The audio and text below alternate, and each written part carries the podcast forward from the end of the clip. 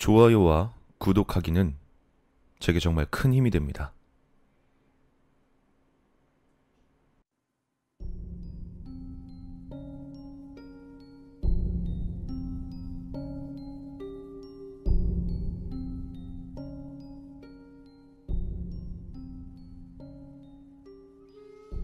텐메이 대기근은 에도 시대에 일어난 4대 기근 중 하나로 약 6년간 지속되었으며 엄청난 수의 아사자와 식인 풍습을 몰고 왔다.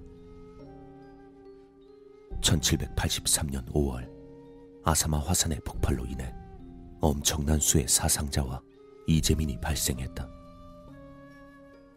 하지만 정말로 두려운 일은 그 이후에 일어났다. 화산 폭발로 인해 환경 재앙이 발생한 것이다. 용암과 화산 폭발물이 인근의 논밭을 황폐화시킨 것은 물론 화산재가 온 하늘을 가득 덮고 햇빛을 차단한 채 지속적인 산성비를 뿌려댔다. 가뭄과 화산재는 모든 곡식을 말라 죽였고 그 후 몇 년간 일본 역사에 남는 대기근이 일어났다. 그것이 바로 텐메이 대기근이다. 당시 남부에서 기록된 것만 아사자 4만 850명, 병사자 2만 3,848명, 가족 전멸로 폐허가 된 집이 1만 545채가 발생하는 등 상상을 초월하는 대기근이 혼슈 지방을 휩쓸었다.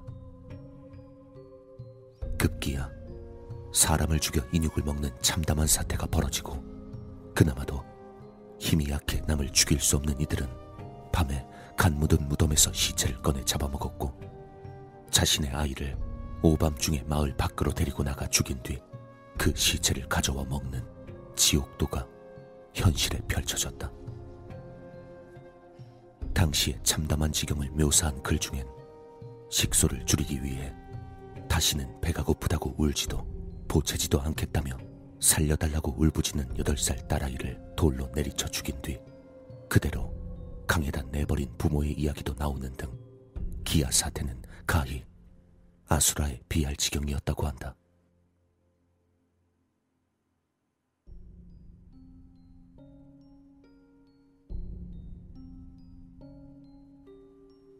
이대론 도저히 살 수 없다고 생각한 농민들은 집도 땅도 버리고 다른 마을로 가서 먹을 것을 구하려 했지만 다른 마을들 역시 사정은 마찬가지였고 그렇게 여기저기서 난민이 발생하자 그나마 마을의 조직체가 살아있는 곳에선 인근 마을 사람들이 도적대로 변하기 전에 아예 먼저 다 죽이자는 이야기마저 나오기 시작했다.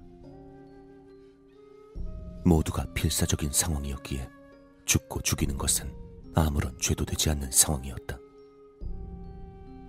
그렇게 아직 힘이 있는 젊은이들과 남자들은 무기를 손에 들고 인근 마을을 습격, 몰살시키곤 했다. 그렇게 죽인 시체들은 식량이 될 수 있었다. 하지만 어느 시대에나 좋은 사람들은 있기 마련이라 어느 정도 자연재해의 영향을 덜 입은 지역의 마을 중 식량 사정이 그나마 나았던 마을 사람들은 난민들을 가엽게 여겨 자신들의 부족한 식량을 내주기도 했는데 문제는 그 이후였다. 오랜 시간 굶은 난민들은 대부분 밥을 먹는 순간 죽어버렸다고 한다. 몇 개월간이나 변변한 식사를 챙겨 먹지 못한 위에 갑자기 음식을 구겨 넣으니 몸이 버티지 못하고 쇼크사를 했다는 것이다. 난민들은 눈알이 뒤집힌 채 모두 배를 움켜쥐고 괴로워하다 죽었고 음식을 대접한 농민들 역시 어쩔 줄 몰라 했다. 그런 비극이 일본 전체에서 반복되었다. 좋은 의도에서 한 생각이 오히려 최악의 결과를 부르자 마을 사람들은 하나둘씩 망명해 오는 난민들을 쫓아버리기 시작했고 그로 인해 마을 인근은 아사자로 넘쳐나 그 역시 지극히 처참한 광경이 되어버렸다. 당시에 위령비가 세워진 마을은 아직도 일본 곳곳에서 찾아볼 수 있지만 그 시대에 대해 자세한 민간의 언급은 대부분 제대로 전승되지 않는다. 너무나 처참했고 모두가 죄를 저지른 시대.